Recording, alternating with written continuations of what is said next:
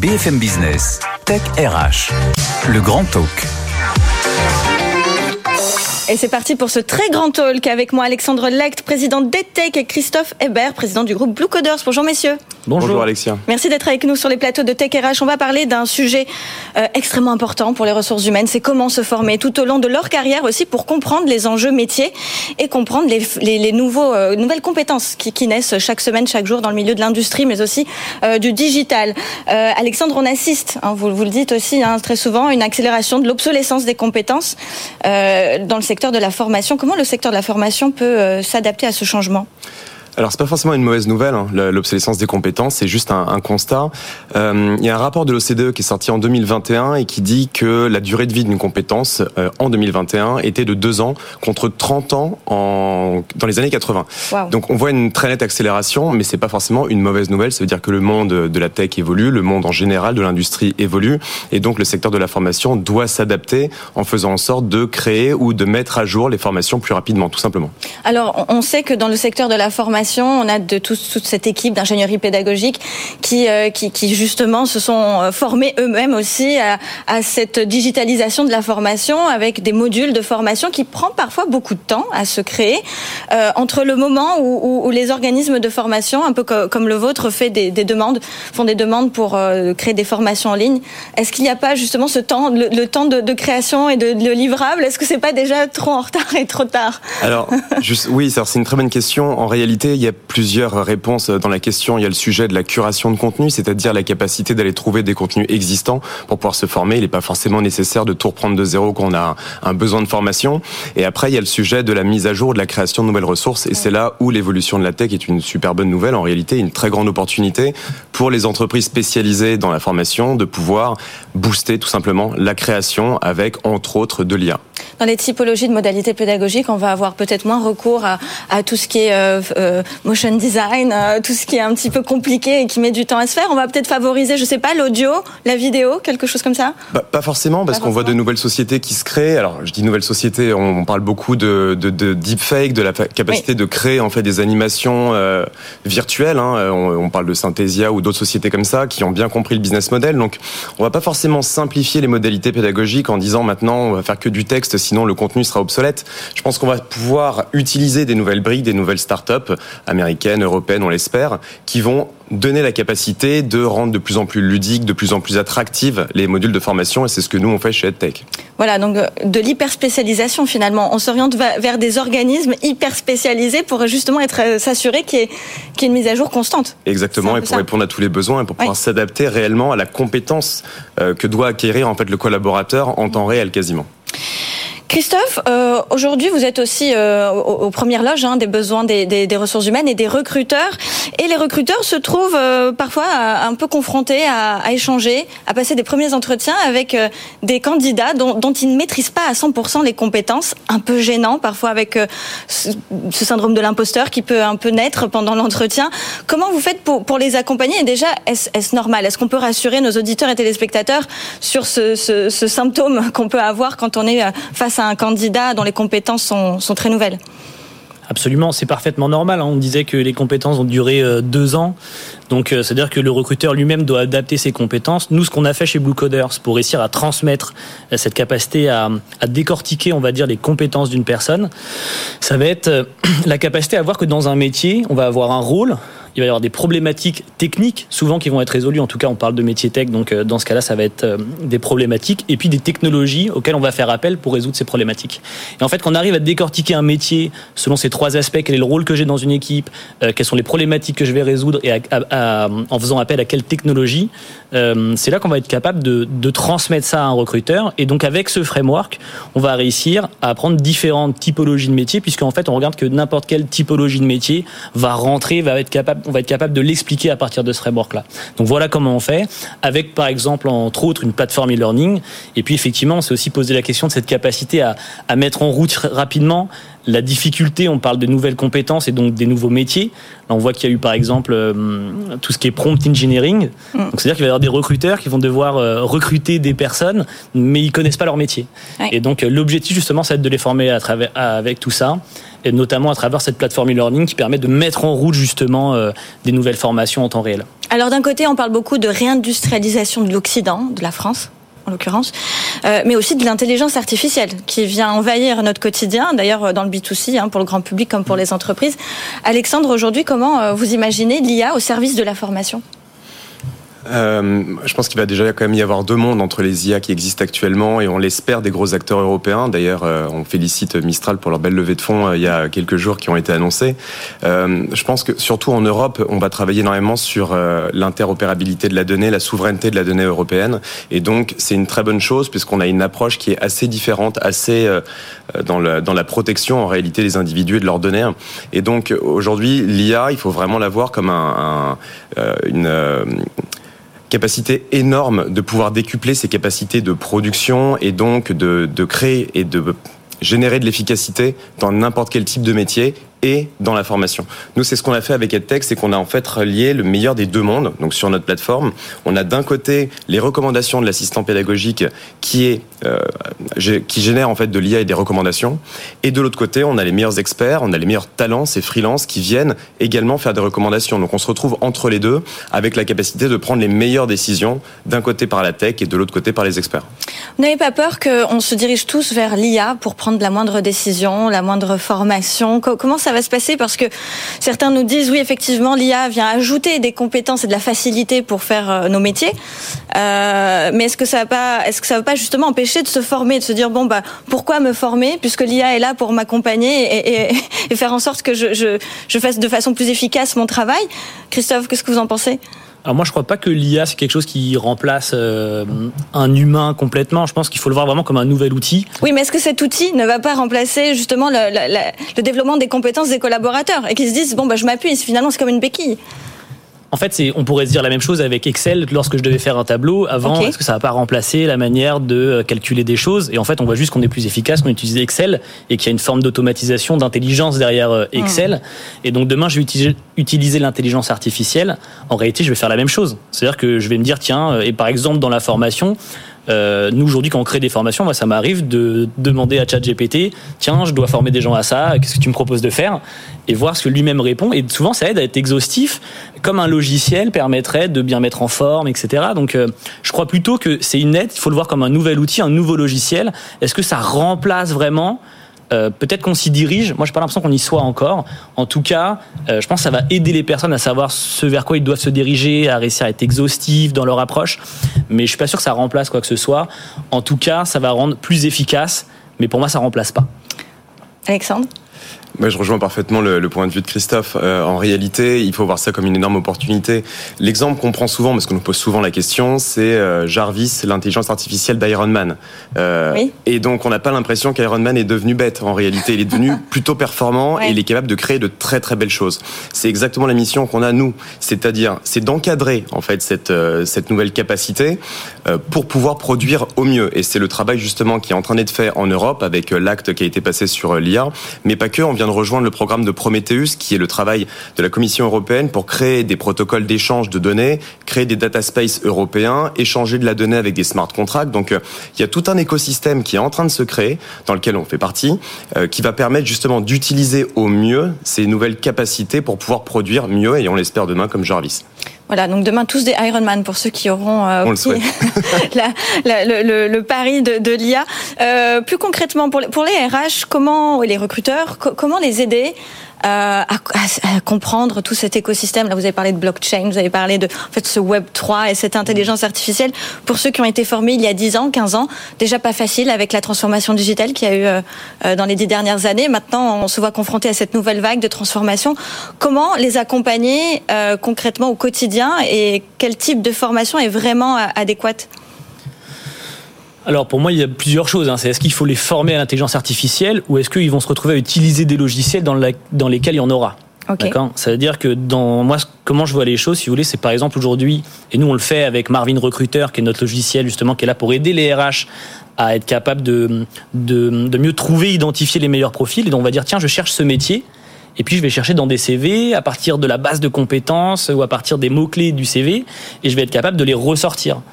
Et donc, ça va me permettre, à partir d'une opportunité, de retrouver facilement quels sont euh, les meilleurs candidats à envoyer, et notamment dans une démarche, une démarche de chasse de tête, ça va être très utile. Et en fait, comment l'intelligence artificielle va fonctionner Elle va pré-mâcher le travail. Donc, pour moi, j'ai envie de dire, ça va simplifier le travail plus que ça va l'augmenter. On a l'impression qu'il va y avoir l'intelligence artificielle, qui va falloir la maîtriser, etc. Je pense plutôt qu'aujourd'hui, il y a l'intelligence artificielle, et tout le monde joue avec ChatGPT, et tout le monde hum. trouve ça assez sommaire dans un premier temps. Et on voit que c'est en le contraignant, hum. euh, en contraignant une intelligence artificielle qu'on arrive en tirer vraiment quelque chose. Et donc je pense que ces blocs d'intelligence artificielle, ils vont être intégrés à des logiciels qui vont devenir encore plus simples. Alors, vous parlez de logiciels euh, ultra puissant avec de l'IA, est-ce que justement, euh, finalement, ce logiciel n'est pas plus productif dans les mains du business au lieu de passer par les RH Finalement, est-ce que je, fais un petit peu l'avocat mm. du diable en, disant ça parce que finalement, les RH, si leur seul métier est, de, de, trouver le bon CV en tapant quelques mots clés, euh, finalement, les managers peuvent très bien le faire. Euh, donc, est-ce qu'il n'y a pas aussi peut-être une, une, une autre compétence à ajouter dans ce métier qui est quand même très humain que recherchent la plupart des, des responsables recrutement Alors moi j'étais sur l'acquisition de talents, donc à cet endroit-là effectivement. En fait l'intelligence artificielle elle va intervenir dans les différents outils dans un RH, il va y avoir la gestion des personnes en poste et l'acquisition de nouveaux talents. Mhm. Et donc, euh, il y a des outils pour l'acquisition. Marvin Recruteur en est un. Et il y a des outils ensuite pour la gestion des personnes. Et là-dedans aussi, il va y avoir de l'intelligence artificielle. Par contre, le métier va rester le même. Donc, euh, est-ce que ça va enlever les compétences d'un RH, je crois pas. Je crois mhm. simplement ça va prémâcher du travail qui en fait a faible valeur ajoutée. Ça veut dire être capable de prendre peut-être tous les comptes rendus qu'il y a eu dans différents entretiens en disant bah voilà, faisons une contraction de ce qui s'est dit ça, c'est pas vraiment une tâche à haute valeur ajoutée. Alors, est-ce que ça va pas permettre à des petites entreprises justement de mettre ces outils directement dans les mains des managers lorsqu'ils n'ont pas investi sur la fonction RH Sûrement. Oui, voilà. Sûrement. Voilà, ça. Mais je pense pas mm. qu'à un moment donné, l'intelligence artificielle remplace, tout comme Excel n'a pas remplacé le métier ou peut-être euh, ceux qui utilisaient les calculatrices. voilà. Ce que je veux dire, c'est exactement ça. Ça fait évoluer. Oui, oui. Ça fait évoluer. Et après, euh, on peut toujours se dire, la personne qui euh, avait une tâche avec très peu de valeur ajoutée, est-ce que son travail va pas disparaître? Mhm. Franchement, je pense que oui. Euh, et donc, à ce titre-là, euh, l'intelligence artificielle peut concurrencer, mais je pense que c'est plus à la tâche que sur des métiers au global. Ok. Euh, on va parler aussi des freelances. Les freelances qui sont de plus en plus nombreux en France, euh, qui font ce choix, euh, qui n'ont pas forcément fait le choix du CDI, euh, mais qui pourtant font bien partie des ressources et des équipes quand il y a un projet, mais elles n'ont pas forcément le même droit, les mêmes droits au niveau de la formation, puisqu'on peut être freelance et être dans une entreprise qui a une culture de la formation très forte, mais ils n'y ont pas le droit. Et pourtant, les RH sont aussi très sensibles à faire monter en compétence ces freelances, et eux-mêmes le sont. Comment pouvoir, comment on peut les aider ces freelances justement s'ils ont envie eux-mêmes de tout seuls dans leur coin de d'améliorer euh, et de, de s'imprégner de toutes ces nouvelles technologies alors, euh, je pense déjà on peut rappeler quelques chiffres sur euh, le, le, le, monde du freelancing, enfin en tout cas en, en Europe. Euh, sur les experts du numérique, on a déjà plus d'un quart des travailleurs qui sont indépendants. Donc c'est déjà assez énorme et c'est en très très forte augmentation. Je crois qu'aux États-Unis, ils ont déjà dépassé la barre des 50%. 52. 52%, voilà, merci, qui sont indépendants. Donc c'est en, en, très très forte augmentation. Ce qu'on sait également, c'est que, si je me souviens bien, les freelances passent au minimum une demi-journée par semaine à se former. Et si je me trompe pas, c'est plus qu'un collaborateur en entreprise. Donc c'est une culture de l'apprentissage qui est plus développée puisque ça va être leur gagne-pain de devenir euh, le plus performant dans euh, les, métiers qu'ils vont exercer pour pouvoir avoir le plus de missions possibles. Donc aujourd'hui, je dirais le plus simple pour aider les freelances, et c'est ce qu'on fait aussi euh, chez Tech puisqu'on a une marketplace de freelance, c'est de leur proposer la meilleure mission. Et encore une fois, là, la tech est au service de trouver cette bonne mission puisque nos algorithmes vont pouvoir, en fonction des compétences de la personne, de la mission et des compétences qui sont nécessaires pour effectuer cette mission, faire du matchmaking entre les deux et en plus aider au cadrage, aider à la réalisation de la mission. Donc ce qu'on peut faire, c'est les équiper en fait des meilleurs outils, des meilleures opportunités de travail euh, pour faire en sorte qu'ils puissent continuer à travailler et euh, ils le font très bien. Le matching revient toujours hein, dans, la partie RH, que ce soit le recrutement ou la formation. Euh, vous parlez justement de, curation au, départ qui est assez intéressante. Est-ce que on peut dire que dans vos outils respectifs, vous avez vraiment intégré de l'IA pour faire justement plus de matching entre les besoins et l'offre et la demande? Oui, euh, alors Oui, à un certain niveau. C'est-à-dire, nous, on souhaite qu'il y ait une euh, interaction humaine à chaque étape. Donc, que ce soit sur la brique logicielle que je décrivais plus tôt, l'assistant pédagogique, où en réalité, il n'y a que des générations qui sont faites par les IA, donc des recommandations au final, c'est l'humain qui prend la décision finale. De la même manière, sur la marketplace, dans le matchmaking, nous, on propose trois profils. Euh, les freelances peuvent refuser des missions, donc euh, il y a évidemment rien d'obligatoire. Et de la même manière, le client qui poste sa mission, lui, va pouvoir choisir entre ces trois recommandations. Donc, il y a toujours C'est le malte de la formation Exactement. euh, de votre côté, euh, Christophe, que, que dites-vous justement de ça? Est-ce que vous, vous, pensez que justement les, les, les, le futur de la HR Tech dans la formation et du digital learning, c'est justement d'apporter cette touche euh, d'IA Je suis convaincu que l'IA, il va y en avoir partout. Euh, et aujourd'hui, il y a besoin de faire du matching. Ne serait-ce quand on fait une recherche avancée, on est déjà en train de faire du matching en fait à partir de mots clés par rapport à une base de données. Et donc demain, l'IA risque de simplifier tout ça, peut-être d'être capable d'aspirer de la data qui n'a pas été rentrée à la main. Mm. Peut-être que ça va être capable de comprendre quelle est la meilleure recherche aussi à faire selon un besoin. Donc tout ça, ça peut aider.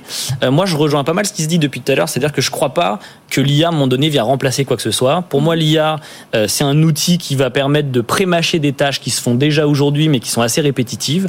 Et donc, puisqu'on parlait du matching, pour moi, au niveau du matching, l'IA, en fait, là où elle, va vraiment être forte, c'est sur l'aspiration de la data, le traitement, et éventuellement aussi, puisque c'est la base de tout ce qui est machine learning, tout ça, être capable de de trouver des corrélations peut-être entre des compétences qui sont pas écrites. On l'a pas dans la data, mais l'IA a trouvé que c'était la même chose. Et après, on peut très bien imaginer que euh, demain, bah, tiens, j'ai ce besoin-là parce que je rencontre telle problématique technique, tel rôle. On pourrait presque reprendre le framework qu'on a dans nos formations.